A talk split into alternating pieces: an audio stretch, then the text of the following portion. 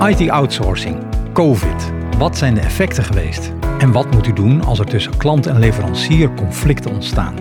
Welkom bij de podcast Hoe outsourcing en klant-leverancierrelaties zijn veranderd door COVID. Deze podcast wordt mogelijk gemaakt door Quint, een internationaal organisatieadvies- en technologiebedrijf dat organisaties ondersteunt bij het ontwerpen en uitvoeren van een digitale transformatie. Mijn naam is Menzo Meijer en ik werk als Principal Consultant bij Quint. Ik houd me bezig met sourcing en regievraagstukken. In het bijzonder conflictbemiddeling. Bij mij is Alex van den Berg. Hij is Practice Lead bij Quint. COVID heeft wel een aantal dingen veranderd in de markt rondom outsourcing en klant-leverancierrelaties. Nou, dit is het onderzoek wat we elk jaar doen samen met White Lane Research, waar we eigenlijk 200 organisaties in Nederland, meer dan 400 respondenten, vragen naar wat zij zien in de markt gebeuren en hoe tevreden of ontevreden zij zijn over outsourcing. Het zijn wel de grotere contracten hè, die daarin zitten. Klopt, klopt. Het zijn met name de grote contracten en de grotere organisaties. Wij verwachten dat we circa 90, 95 procent van de IT-outsourcing spend hiermee gecoverd hebben. Oh, dat is flink. Ja. Ja, dat is best wel een significante hoeveelheid. We doen het trouwens in allerlei landen in Europa. Wat zijn de doelen die organisaties hebben met IT-outsourcing? Ja.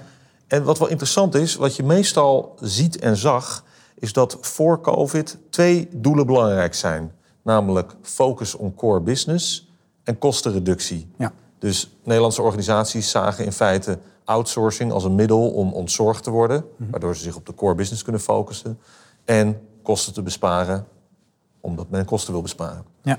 En wat je eigenlijk ziet sinds COVID is gekomen, is eigenlijk dat er veel meer druk is komen te liggen op het schaalbaar zijn van de IT. Ja, ja, logisch. Ja. Het heeft te maken met dat die hele markt eigenlijk, een gedeelte van de markt moest als een gek gaan opschalen. Ja. Eh, denk aan goederenvervoer, denk aan webwinkels, denk aan allemaal van dat soort zaken. En een gedeelte van de markt moest enorm afschalen. Denk aan personenvervoer, denk aan de horeca, et cetera, et cetera. Ja. En wat de organisaties hebben gezien, is dat outsourcing en ook cloud een middel kan zijn om dat makkelijker te doen. Ja. Dat is echt een verandering die door COVID is, eh, is gekomen. Je ziet dat kostenreductie iets is afgenomen in belang, maar nog steeds wel heel belangrijk is. En dat ook more financial flexibility enorm is toegenomen, 15 procentpunt. En dat heeft te maken met die schaalbaarheid. Als je kosten niet flexibel zijn, kun je niet inspelen op een eh, pandemie zoals Ja. we hebben gezien Ja. de afgelopen tijd. Wel grappig trouwens om te zien dat de, de business transformatie... dat die ehm, eigenlijk een, maar een heel klein beetje gestegen is. Maar 4 procent, hè? Ja, klopt. De verklaring die ik ervoor heb is dat business transformatie mega belangrijk is voor organisaties, maar dat zij IT-outsourcing niet als een instrument zien om dat te doen. Ja. Dus eh, de gedachte is denk ik, ontzorg mij op bepaalde stukken van mijn IT, zodat ik zelf de business transformatie kan doen met mijn business. ja. En hoe zit het eigenlijk met de perceptie van de, de, de kwaliteit van de dienstverlening? Ja, COVID was natuurlijk een enorme shock voor de markt. En ik denk dat er geen, zonder uitzondering, dat iedereen dacht: wat gaat er nu gebeuren? Ja, ja. En we hebben ook gevraagd: hoe is, welke invloed heeft dat gehad op IT-diensten en op de tevredenheid over die diensten van de klanten? En eigenlijk is die impact heel beperkt. ja ik had ook eh, meer verwacht, absoluut. Ja, eh, eigenlijk de meerderheid van, me- van de respondenten geeft aan dat zij in kwaliteit eigenlijk geen verandering, no change zien. En dan heb je, hè, dat is een pro- procent eh, of eh, 50, 60. En dan heb je zo'n 30 procent, die zit daar zelfs in de buurt. Hè, die zegt het is somewhat improved, somewhat declined. Maar eigenlijk zegt de meerderheid van de klanten zeggen... het is eigenlijk in kwaliteit ongeveer hetzelfde gebleven. Het is zelfs een, ge- een gedeelte, 4% die zegt dat de kwaliteit is verbeterd door COVID. Ja. Denk ik een mooi compliment voor de markt, voor de dienstverleners... voor de leveranciers en voor de markt als geheel. En hoe kijken de leveranciers eh, er tegenaan? Nou, de leveranciers zijn het er van harte mee eens. Sterker nog, ze zijn nog wat, nog wat positiever over hun eigen Oké, kunnen dan de ja. klanten. Dus eh, dat is altijd goed. Hè? Geen gebrek aan, eh, aan zelfvertrouwen. Dat is altijd goed om te hebben. Eh, dus je ziet de leveranciers zijn eigenlijk ja, heel tevreden. Een gedeelte geeft ook aan ongeveer hetzelfde hoeveelheid als de klanten... van dat er een slight decline, hè, somewhat decline in quality... Eh, en de meerderheid geeft aan dat het eh, eigenlijk verbeterd is. Ietsjes positiever nog dan de klanten. Maar over het algemeen denk ik toch wel een compliment waard voor de leveranciers, ondanks een pandemie die iedereen heeft doen laten thuiswerken, waardoor netwerkcapaciteit omhoog moest, eh, alles moest veranderen, het moest allemaal secure blijven. En het is toch gelukt om dat te doen, dus knap gedaan, denk ik. Nou, nou ben ik geen eh, professionele zwartkijker hoor, maar ik zie wel dat somewhat declined. Plus alles wat eronder zit, hè, dat is toch zo'n 20% En de leveranciers die hebben nog 15% Dat is dan toch nog wel een aardig eh, aandeel dat ze zeggen dat het verminderd is. Ja. De kwaliteit is achteruit gegaan. Glas is half vol, glas Ja, is half ja, leeg. dat bedoel ik, ja. Eh, klopt, dus het is zeker niet overal roze geur maneschijn eh, gebleven. En, eh, ja, en dat heeft ook wel een beetje met die klant-leverancierverhoudingen te maken... waar jij alles van weet. Ik had nog één vraag Ja. hierover. Dit is niet gedifferentieerd, hè? Dus dit is over de hele dienstverlening. Hè? Dus we weten Klopt. het niet per, per, ik noem maar wat, werkplekservices of Klopt. infra. Ja. Klopt. Ik denk dat het een heel belangrijk punt is. Een IT-landschap heeft allerlei vers- primaire applicaties, secundaire applicaties, infrastructuur, cloud, werkplek, service desk. Het is niet over de gehele linie hetzelfde. Ik denk dat de gebruikers waarmee wij spreken onder de indruk waren van hoe het werken op afstand mogelijk is gemaakt door Ja. IT. Dus mijn vermoeden is, hoewel ik dat niet in die cijfers kan zien, maar mijn vermoeden is dat men over de werkplek toch wel over het algemeen positief was. Hè? Het is toch wel knap wat we met z'n allen hebben gedaan. Ja. Maar er zullen andere domeinen zijn waar die positiviteit minder, eh, minder hoog is, Ja. waar de negativiteit wellicht is. Ja. Er waren drie soorten reacties op de pandemie. Ja. De initiële reactie die heel veel partijen in de markt hadden, zowel aan de klant als aan de leverancierskant, ook bij de consultants wellicht, is paniek. Projecten werden stilgezet, grote transformaties werden gestopt. Alles wat niet super noodzakelijk was voor de day-to-day operation werd eigenlijk gestopt. En voor de day-to-day operation werd naar alles, alle mogelijkheden gekeken om kosten te verlagen. Ja. En dat is een begrijpelijke reactie, maar ook een reactie waar een aantal hele zware nadelen aan zitten. Een, laten we zeggen, wat middellange termijn tactischere reactie is en was de versnelling van cloud en digital. Logisch. Office 365, Teams, al het afstandwerken wordt natuurlijk uiteindelijk op een basis van cloud en digital gebouwd. Ja. En ik moet er niet aan denken dat deze pandemie in 2005 was geweest, of eerder, dan had Nederland stilgestaan. En dankzij voor een groot gedeelte hardwerkende mensen, maar ook dankzij de digitale infrastructuur hoefde dat niet. Dus heel veel organisaties hebben dat herkend en zien dat de beweging naar digital versneld kan worden. En dat is denk ik een goede zaak. Ehm, ik denk uiteindelijk grijpt dat weer terug op waar, we, waar je net die vraag over stelde. Uiteindelijk is het een gedifferentieerd verhaal. Ja. Er zijn onderdelen in je portfolio waar je echt wel zwaar op kostenbesparing kan gaan zitten, waar je misschien ook wel zaken kan stoppen. Maar over de gehele linie is het een onverstandige keus. There is no one size fits all. Ja. Nee, maar dat onderzoek waar je ook net eh, wat dingen van liet zien, dat doet daar normaal wel onderzoek naar. Hè? Over, over de werkplek, de applicatie, diensten, de Klopt. infrastructuur. Ja. Ja, en we zijn, het onderzoek loopt overigens op dit moment eh, bij respondenten. Dus we verwachten in maart volgend jaar publiceren we het. Ja. En dan zullen we die differentiëring ook gaan aanbrengen Ja. over de verschillende domeinen. Deze reacties hebben wel een aantal, laten we zeggen, tegenreacties of eh, ontwikkelingen in de markt teweeggebracht. En met name die eerste twee reacties, of eigenlijk met name die eerste, die hebben een acuut probleem opgelost. Namelijk een, in ieder geval een zorg over cashflow is opgelost. Uiteindelijk bleek die zorg voor veel organisaties wel mee te vallen.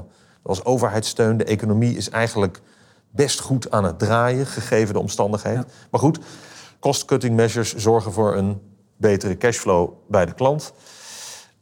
Maar er is ook een enorme druk op de arbeidsmarkt ontstaan. En dat heeft ook iets gedaan in de verhouding met leveranciers bijvoorbeeld. Ja. En hoe zit dat met offshoring? Wat, he- wat heb je daar gezien, wat daar de arbeidsmarkt eh, doet? Want dat is wel een hele bijzondere dynamiek volgens mij. Klopt. Offshoring is een manier om kosten te verlagen. Ja.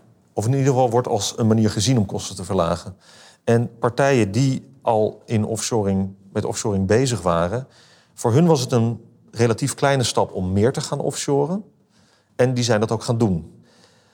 Wat verder is gebeurd in een offshoring model, is het doorgaans zo dat een gedeelte, laten we zeggen 20, 30 procent van het die offshore team, het team wat hè, meestal in India zit of in Oost-Europa voor nearshoring, dat komt naar onsite en werkt op de locatie met de klantteams. En dat zorgt voor een goede interactie en samenwerking binnen de teams. Hè? Ja. Als iedereen op afstand zit in, laten we zeggen, Delhi... eh, dan is dat lastiger dan als er een paar afgevaardigden zijn... die als een ja, eh, Ja. Ja, dat was, de, ja, dat was de les die we in het begin natuurlijk geleerd hebben van Klopt. offshoring. Dat de locals, de lokale teams, eh, tenminste uit India, die kwamen eh, naar Nederland. Klopt. eh, om daar de interactie te verbeteren. Ja. Wij zeiden altijd als organisaties overwo- overwogen met offshoring te werken... zeiden we altijd, ja, je hebt taalverschillen, je hebt cultuurverschillen... maar het allermoeijlijkste is werken op afstand. Dat is het allermoeilijkste. En om dat te, daar toch mee om te gaan, is de truc roleren van teams... eh, en zorgen dat een gedeelte van de mensen vanuit offshore in Nederland is. En zo kan het model heel goed werken. Ja. Nou ja, die zogenaamde landed resources, dat groepje van mensen dat in Nederland geland is, letterlijk. Ja, die werkte op een goed moment door COVID ook op afstand. Thu- Thuis in Nederland. Thuis in Nederland, Ja, hè, maar dat op- maakt natuurlijk dan niks meer uit. Maakt niks meer uit. Ja. Ja. Ja. dus organisaties zeiden ja, of je nou vanuit eh, eh, Utrecht Amstelveen. of Amstelveen eh, inbelt of vanuit Delhi. Het komt uiteindelijk op hetzelfde neer. Dus beste mensen, ga maar terug naar India. Ja. Dus daardoor ontstonden twee bewegingen. Eén, organisaties gingen meer offshoren. Dus er werd de vraag naar Oh, mensen uit India Ja. werd groter. Dat is gewoon het algemene kostenbesparingsprincipe. En mensen die in Nederland geland waren, de landed resources, werden eigenlijk teruggeduwd naar India. En ik denk dat we daar als branche een, een misrekening hebben gemaakt. Veel van die mensen die landed resources in Nederland waren, die, voor hun was dat een belangrijke reden om te blijven werken Ja. voor die klant. Dus die arbeidsvreugde ging weg. Ze moesten hun gezin verplaatsen, in sommige gevallen, of hun leven in ieder geval verplaatsen. De Indiaanse markt is een hele grote markt met veel talent. Maar de grote IT-leveranciers, zowel India's als Europees als Amerikaans die daar zitten, die hebben door corona ook een aannamestop ingevoerd. Heel begrijpelijk, ook weer die eerste reactie van stop Ja. en verlaag kosten. Dus ga niet hè, duizenden mensen aannemen. Dus de landed resources kwamen terug in India, waren eigenlijk niet meer gemotiveerd. Ja. Er was een tekort aan arbeidskrachten in India, omdat iedereen aan het offshoren was. En wat ontstaat er? Verloop. Oké, ja, ja. ja. Mensen gaan jobhoppen naar organisaties waar ze net iets meer kunnen verdienen. Mensen kunnen meer vragen. Het, denkende smileytje, daar staat de invoering van cloud en digital. Iedereen zoekt nu die cloud-specialisten. ja. Hè? Dus het is niet zo dat die, de bestaande legacy-systemen twee keer zoveel programmeurs nodig hebben. Nee, dat, dat zit wel goed. Maar alle nieuwe cloud-ontwikkelingen en de security daarbij hoort, daar is de krapte enorm. Ja. Want iedereen zit in diezelfde vijver te vissen. Ja. Dus dat heeft wel wat teweeggebracht. Ja. En hoe zit het met de strategische reactie? Hoe, wat bedoel je daar precies mee met gedifferentieerde aanpak? Ja, eigenlijk in, als je naar een portfolio kijkt van diensten van een IT-afdeling, of eigenlijk misschien nog wel een level hoger naar de businessprocessen van onze klanten, dan zien we dat die niet allemaal hetzelfde zijn. Kijken we naar eh, zoiets als eh, secundaire processen, HR, finance, ondersteunende processen die niet differentiërend zijn voor de organisatie zelf, vaak, dan zijn dat zaken waar je relatief eenvoudig naar cloud- en SaaS-oplossingen Ja, ja, ja. kan. En daar is mijn tip altijd van: probeer je zoveel mogelijk aan de standaard aan te passen. En daardoor heb je minder mensen nodig, heb je minder last van die krapte op de arbeidsmarkt. Ja. En kun je gaan. En kun je misschien ook kosten besparen. Maar op de applicaties die jouw primaire proces ondersteunen, die specifiek zijn voor jouw organisatie, waar jij je op moet differentiëren, waar jij moet inspelen op de pandemieverandering, op de verandering in de markt, daar is het onverstandig om te hard op kosten te gaan drukken. Daar is investering belangrijker. En misschien is het handiger om die cloud specialist iets meer te betalen om hem te behouden, dan het risico te lopen dat iemand gaat lopen en dat je de, het verloop krijgt en de kennis verliest. Dus dat is een voorbeeld van differentiatie die wij onze klanten adviseren. Ja. En hoe zou je het samenvatten, wat nou eigenlijk het effect is ge- geweest van COVID? Ik denk mijn samenvatting is, door COVID is de schaalbaarheid, het op- en neerschalen van organisaties belangrijker geworden. Ja. Door de primaire reactie van druk op kosten over de gehele linie is er een te grote druk op de IT-markt Ja. ontstaan. En het advies is dus differentiëren en niet op één manier naar je leveranciers en op één manier naar al je outsourcingrelaties kijken. Nou, helder verhaal. Merci. Nou, we hebben het nu over een aantal ontwikkelingen gehad die COVID op de markt heeft gehad. Ja. En we gaan nu switchen naar de klant-leverancier verhoudingen. Ja, ja het, eh, zoals altijd gaat dat met eh, ups en downs. En wat je eh, vaak ziet in het begin, dan slaat de aanvankelijke, zeg maar even sceptisch, of nou, ze kunnen het toch niet. Uh, dat slaat meestal om in een soort van bewondering. Oh, nou ja, ze kunnen toch, ze, ze kunnen wel wat. Ja. Uh, dan zie je het naar boven gaan. En je ziet het ook na verloop van tijd, dan komt de eerste tegenslag. Ja. En wat dat betreft is het een beetje Waldorf en uh, Stadler van uh, de Muppet Show. Hè, die in het begin zeggen van, dat het allemaal fantastisch is. En naderhand vinden ze het echt verschrikkelijk. Hè? Boohoo, go home. En dat zie je ook heel vaak in die klantenperceptie. of die tevredenheidsperceptie. Um, dan gaat het up, dan gaat het down. En dan, uh, dan wordt er nog wat uh, tussendoor uh, gedaan. En dan, dan doen ze een taskforce of verbeteringsacties right. en et cetera. En dan op een gegeven moment dan, ja, dan is het een beetje een dieptepunt. En dan is het zo van, nou, ik hoop dat het beter gaat. Ja. En, en zoals we weten, er is hoop geen strategie. Hè. Dat, dat, dat werkt niet zo. Nou, we hopen natuurlijk dat het helemaal uh, goed gaat, dat het omhoog gaat. Maar wat er heel vaak gebeurt, is dat er daarna nog weer een golfbeweging ontstaat van een actie. En dat gaat dan ja. goed en dan weer niet goed en dan weer minder.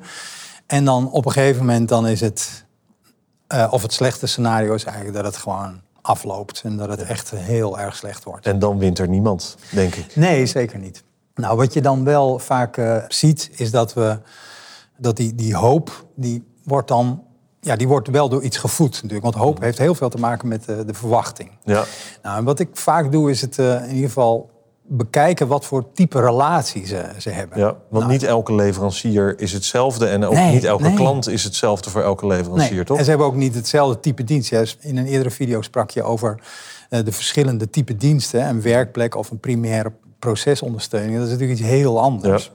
Ja. Ik haal mijn inspiratie een beetje uit de, de natuur en dan kijk ik naar hebben ze nou hè, hebben ze er allebei voordeel aan? Ja. Of in het andere erge geval uh, is dat heel ongelijk verdeeld.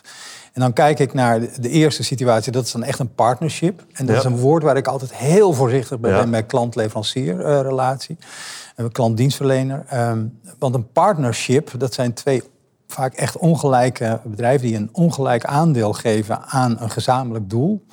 En elkaar dan ondersteunen. Ja. Nou, en in de natuur heb je dan de, de, de struisvogel en de zebra. Dan zeg je, huh? Nou, de zebra die kan uh, niet zo goed zien. Mm -hmm. En een struisvogel die kan niet zo goed ruiken. Maar die heeft wel een betere gezichtspunt, want die staat hoger.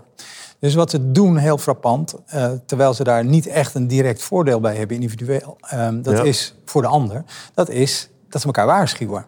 Nou, dat is heel bij gevaar, hè, leeuwen, whatever. Ja. Dus dat vind ik echt een partnership. Ja. De tweede die je eigenlijk hebt is, uh, is klant-leverancier. Mm -hmm. En uh, nou, laten we het verhaal van de bloemetjes en de bijtjes weer eens uit de kast halen. Um, in dit geval is de bij is de transporteur, hè, die uh, doet het, het stuifmeel. En die wordt beloond door de bloem, met andere woorden, ja. betaald met, met nectar. En als nou. je het zo vertelt, is het een heel, hele mooie, heel mooi verhaal eigenlijk. Maar vaak uh, hoor je van ja, uh, klant-leverancierverhouding, dat is eigenlijk te min. Hè? Ik moet eigenlijk met iedereen een partnership hebben. Ja, Hoe kijk je daar tegenaan? Nee, nee, dat hoeft echt helemaal niet. Een klant-leverancier, zeg maar even, uh, dat is een prima relatie. Mm -hmm. Maar je moet niet de verwachting hebben, nog aan beide zijden, dat het een partnership right. is. Want een partnership is, heel, dat is echt iets heel anders. Dan anticipeer je op, op zaken waarvan je dat helemaal niet, niet nodig hebt. En dat hangt af van de dienst. Mm -hmm. De negatieve, waar het meer eenzijdig verdeeld is, dat is enerzijds dat is de free rider. En dat zie je, er is een, zo'n witte reiger, weet je, misschien heb je dat wel eens gezien. Die zit dan op de rug van een os. En die loopt dan heel parmantig. En die uh, koereiger, die zit daar leuk, een uh, beetje, die kan meeliften. Uh, ja. Heel fijn. Ja. Nou, dat zie je in de leverancier-klantrelatie ook wel gebeuren. Dat bijvoorbeeld een klant de launching customer is. Die betaalt voor het product. En de leverancier gaat het daarna ja, weer verkopen. De, nou, dat is natuurlijk de leverancier als freerider. Precies. Maar je hebt het ook wel omgekeerd. Je ziet ook wel uh, nog negatiever, dat is een parasitaire verhouding. -hmm. Waarbij de een echt nadeel heeft. Hè. Die, ja. die os die had geen enkel nadeel. Die voelt dat gewicht ja. niet op zijn rug. Uh, trouwens, dat vergat ik nog te vermelden. Die koereiger heeft er voordeel bij dat als hij achter die os aanloopt, dat hij dan de grond helemaal heeft omgewoeld. En dat kan hij natuurlijk zelfs niet met zijn ja. kleinere gewicht. Kijk, bij de parasiet is het weer heel anders. Die zuigt echt de gastheer leeg. Ja. Dat is echt naar. Dat is echt heel vervelend. En welke van deze relaties kom je nou vaak tegen in een outsourcing setting? Nou, je, je hebt het natuurlijk meestal over uh, de bloem en de bij. Dat is ja. het meest gebruikelijke partnership. Die zijn echt in de minderheid. Mm -hmm. En als het een conflict betreft, dan, Ja. gaan ze, dan, dan zeggen ze ja, maar jij bent een free rider. Of sterker nog, jij bent een parasiet. Ja. parasiet. En dan helpen die beelden die helpen heel goed om dat eh, met elkaar te benoemen. Dat willen ze natuurlijk ook, eh, ook niet. Ja. Nou, wat een andere belangrijke pijler is, dat is eh, dat verhaal van het vertrouwen. En de basis eigenlijk waarop die samenwerkingsrelatie is gebaseerd. En daar, daar leen ik even een, eh, een concept mee van eh, Bart Stofberg. Die heeft er een aardig boek over geschreven. Dat heet Vertrouwen. En die heeft een analogie met eh, de stripfiguren van Olivier Bommel. Ik weet het, het is uit de oude doos. Maar toch, het is best wel grappig. En Tom Poes, dat is een assistent van Olivier Bommel. De man met een geruite jasje en een pijpje. En ehm, eh, die Tom Poes, die doet eigenlijk alles voor hem. En die, is, die denkt over hem na en die beschermt hem tegen zichzelf ook voornamelijk. En dat heeft veel meer te maken met dat partnership waar ik het eerder over Ja. had. Nou, dat is echt vertrouwen. De volgende die je hebt, dat is ehm, de meesterschilder. En de meesterschilder, dat zou je kunnen van, nou, dat is iemand een werk toevertrouwen. Ja. En dat is daar een heel mooi voorbeeld van. Dus dat is de basis. Hè? Dus je, als afnemer vertrouw je een professionele partner, een leverancier die echt iets kan Ja, jij niet de vakman, de, De vakman, vakvrouw. het vakmanschap. Precies, precies. Maar je moet bij een vakman, die moet je niet alles gaan voorschrijven. Dan worden de meeste vaklui, en dat zie je bij leveranciers ook. Dat zijn mensen die heel veel kennis hebben van iets. Die hebben het weliswaar niet van die ene klantspecifieke eh, situatie, maar wel in het algemeen. En wat zij doen is, eh, eh, en wat je dus vaak ziet, is bij een klant die gaat het dan helemaal voorschrijven. En een leverancier die denkt dan van ja, wat is dit joh? Eh, wat jij nu voor gaat schrijven, dat weet ik hem niet. Hè? Van precies hoe je de kwast moet vasthouden en et cetera. Dat werkt niet. Dus dan moet je ook het vakmanschap ook de ruimte geven. Dus dat is het, het, het tweede. En de derde die je hebt, dat is de kruidenier, de groot grut. En dat is betrouwbaarheid. Nou, en over die betrouwbaarheid, eh, dat is vaak wat je van een leverancier natuurlijk verwacht. En dat is ook gewoon, die kruidenier die heeft er een hekel aan als, eh, als de klant zich niet aan de afspraken waar of dat er onverwachte dingen zitten. Want dan komt hij Ja. standaard betrouwbaarheid en et cetera. Dat is helemaal geprotocoleerd. Nou, dat zie je dus ook vaak bij standaarddiensten. Dat is daar ontzettend belangrijk, hè? voorspelbaarheid van, eh, van, van zaken. Nou, en als laatste, dan heb je, dat is de zakenman Bul Super. En dat is eigenlijk gebaseerd op wantrouwen. Dus die zegt ook van, ja, als er iets niet eh, is afgesproken, ja, sorry. Maar dan had je maar beter moeten opletten. Ja. Nou, wat ik vaak zie, is dat het helaas op die laatste, eigenlijk zijn contracten, er zijn toch een soort van vorm van wantrouwen Ja. vaak. Die zijn vaak in dat opzicht zijn ze gemaakt. Ja. Ze zijn gemaakt om terug te vallen. Want als het echt slecht gaat, wantrouwen. Nou, dat is natuurlijk niet een goede basis voor samenwerking. Nee. Ze zeggen wel eens, als je het contract erbij haalt, is het eigenlijk al Ja. Hoe kijk jij er tegenaan? Nou, ik kijk, het, ik kijk er niet helemaal zo tegenaan, maar dat betekent niet het einde. Het is wel vaak zo dat als je de juridische, echt het, eh, het hoofdcontract er- erbij haalt, dan is het wel vaak, eh, nou, dan ben je al een eind weg. Maar in het contract zijn meestal bijlagen en daar staat goed beschreven, als het goed is, wat de dienstverlening is, wat de verantwoordelijkheden zijn. Want wat er vaak gebeurt is aan afnemerzijde, aan klantzijde, is dat hij in de loop der tijd andere verwachtingen heeft. Ja. Dus die denkt dan van, ja, weet je wel, ik heb eigenlijk hogere verwachtingen Ja. dan dat er is afgesproken. En die begint naar de, aan de hand daarvan, begint hij dus zijn perceptie, Ja. die wordt daardoor ingekleurd. En is dat misschien ook het bruggetje bijvoorbeeld met COVID? Dat door COVID is de wereld veranderd, maar die Ja. contracten waren nog hetzelfde. Precies. Wat moet je dan doen? Precies, precies. Eh, wat ik daarvan eh, doe, dat zijn eigenlijk twee, eh, twee aparte dingen. hè. Wat je vaak ziet bij een conflict, is dat de koppen vaak tegen elkaar gaan. En dat betekent heel vaak ofwel dat je eh, precies met het kommaatje erbij en het zinnetje en je moet het zo opvatten, et cetera. Of erger nog, dat je juristen erbij haalt en nog erger dat het een rechtszaak komt. Het aantal rechtszaken is natuurlijk heel beperkt in IT. Die worden meestal gesetteld Ja. onderling. Dus we zien het niet vaak in de kranten staan. Dat is natuurlijk een enorme blamage voor beide partijen. Ja. Dus de koppen tegen elkaar is, is vaak een, een strategie. Maar wat ik nog vaker zie, is dat het een soort van gelatenheid is. Ja, ja. Ehm, zo van, nou laat maar, weet je wel, dat heeft toch geen zin. En dan krijg je die ontevredenheid. Precies. Van, nou, ze kunnen het toch niet of het gaat toch nooit werken. Moet ik daar aan denken? Precies, daar moet je precies aan denken. Nou, en wat eh, als wij erbij worden gehaald als het niet meer, eh, als het niet meer gaat, hè, want het is of gelatenheid of dit kop tegen elkaar, het is een van de twee, is dat wij dan altijd proberen om gewoon vanuit verschillende invalshoeken om gewoon eens te kijken wat is er nou aan de hand. En dat doen we, nou, dat doen we meestal langs vier, uh, langs vier assen. Mm dat is het eerste, dat is uh, vanuit de, de afspraken die er gewoon zijn gemaakt. Whatever, hè, dat kan het hele contract uh, zijn. Um, dat kan ook zijn, ja, wat is nou precies de prestatie die geleverd is of zou moeten worden geleverd. Mm Ik kijk naar ja, hoe het financieel is. Ja. Is Logisch. een reële prijs? Een reële een... prijs, maar ja. de hoogte van de prijs is één, maar een andere is het model. Mm Even een heel simpel voorbeeld. Als je een, je, je, uh, een verbouwing van je huis, als je dat als aangenomen werk tegen een vaste prijs hebt gedaan, waar ga je dan op letten? Dan wordt kwaliteit heel erg belangrijk. Ja, zeker. Betaal je per uur, dan wil je kijken of de koffiepauzes niet te lang zijn. Ja, en dat is dus een hele andere vorm van regievoering en van toezicht en et cetera, et cetera. Mm Dus wat je vaak ziet is dat er dat zo'n prijsmechanisme een enorm effect heeft op het conflict. Ja. Want vanuit dienstverlenersoogpunt wil je natuurlijk geen bleeder hebben. Dus bijvoorbeeld als je niet kunt vaststellen, joh, we, we willen er allebei gewoon financieel niet bij inschieten, mhm. dan is dat een common ground. Dan zou dat een common ground moeten zijn, want anders krijg je ofwel een parasiet, ofwel een free rider. Nou, dat wil je dus. En dat is het einde, hè? Want hoe vaak wij niet gebeld worden met, we hebben een hele goede deal onderhandeld. En dat het misgaat, dat heeft vaak te maken met dat een goede deal wordt geïnterpreteerd als we hebben de leverancier uitgeknepen. Precies, precies. Dus in die relatie en het, laat me zeggen, het verwachtingsniveau en uh, uh, nou ja, wat voor type relatie je hebt, klant, leverancier, et mhm. cetera dat bepaalt vaak. En we zien soms dat die relatie verzuurd is. Soms dat de mensen alleen maar teleurgesteld zijn. En want ze zijn er vaak al een tijdje mee bezig. En dan, oh, nog een keer moet ik het uitleggen. Maar dat kan ook hè, dat kan aan klant of aan leverancierszijde zijn. Het kan allebei. Dat maakt niet zoveel uit.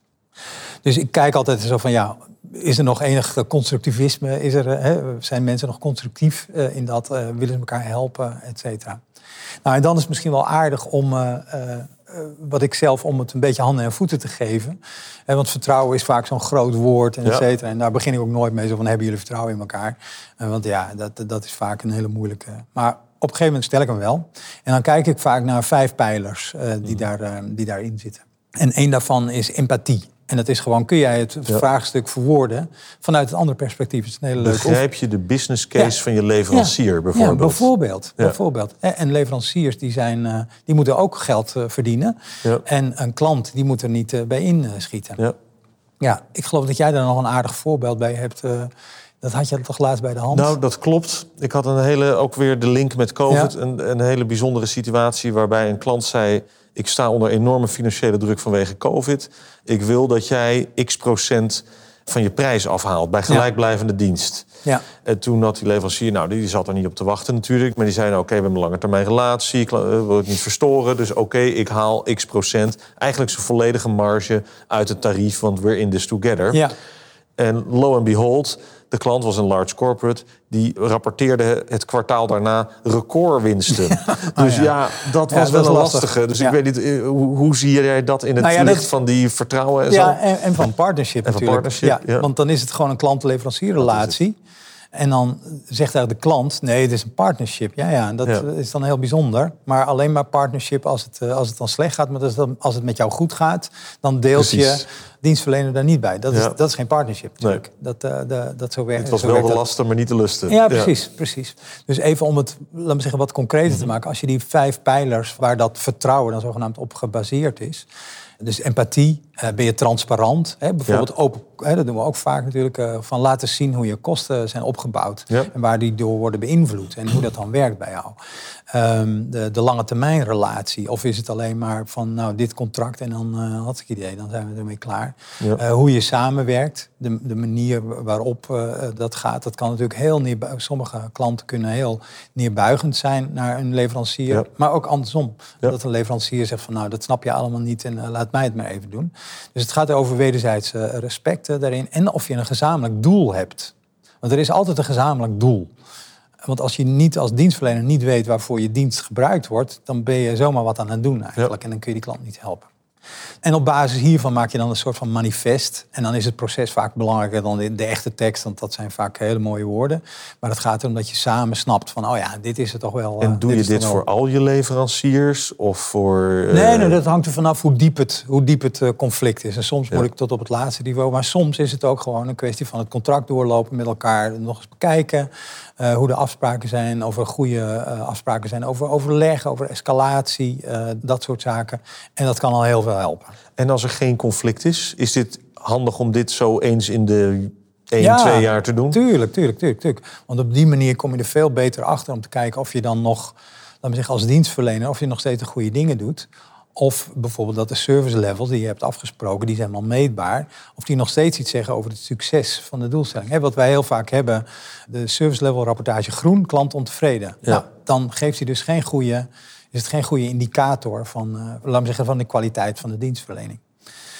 Nou ja, en dan kijk ik dus nogmaals eh, naar, naar het geld en hoe dat is eh, en hoe de, we zeggen, hoe de afspraak is gemaakt. En als laatste natuurlijk de, de kwaliteit van de, de dienst Eh, en de dienstprestatie en hoe dat dan is vormgegeven. Nou, en als je dit allemaal, want het is niet van, jongen, trek het eh, Superman t-shirt aan, dat geldt ook niet voor mij. En eh huppatee na een ochtend Mhm. Is het opgelost? is het opgelost. Ja. Ja. dat heb ik ooit één keer in mijn carrière gehad, een groot conflict. En na één workshop was het klaar, maar dat was ook maar een eenmalig succes. Het is meestal gewoon een lang pad ja, om daar doorheen te gaan, om Ja. je conflicten op te lossen. Oké mensen, welke tips heb je? Ja, nou, ik heb, er, eh, ik heb er een stuk of zeven. Het eerste is natuurlijk vanuit verschillende perspectieven. Die niet uitgesproken verwachtingen is ontzettend belangrijk. Hè, waar ik eerder op, over heb gesproken. Over het type relatie, vertrouwen, bla bla. Wat heel vaak interessant is om naar mechanismes te gaan in het contract, in het financiële Ja. model. Prijsmodel bijvoorbeeld? Ja. Of, Ja, of het, eh, het krachtenveld waar je opdrachtgever in zit, hè, klant, of waar de leverancier in zit. Eh, ik heb van beide voorbeelden wat dat betreft meegemaakt. Ehm, nou, afhankelijk van de diepte van het conflict, je hoeft niet onmiddellijk naar vertrouwen te gaan. Mhm. Maar als je alleen maar op het inhoudsniveau zit, dan kom je er vaak ook niet uit. Spreek een proces af hoe je het gaat oplossen. Ja. Dat is al in ieder geval het belangrijkste. En dat je dat samen doormaakt. En zoek daarbij ook vooral gematigd en mensen die empathie hebben ook met de andere kant. Je hoeft maar één vraag te stellen. Kun jij je voorstellen in, de andermans positie? En als het antwoord is dan nee, dan heb je niet de goede voor je. Ja. En bij grote organisaties eerst door uh, de, laten we zeggen, de direct betrokkenen de, de, afspraken maken en later pas een jurist erbij halen om het vast te leggen. Want anders dan weet je zeker dat het, uh, dat het niet goed gaat. En bij een vertrouwensbreuk, en zeker in tijden van COVID, zoek elkaar gewoon fysiek op. Ja. Ga desnoods een wandeling maken in het bos, maar zoek elkaar op en ga erover praten en zet dan de lijnen uit. Want anders, uh, anders dan gaat het niet werken. Dankjewel mensen. Oké. Okay.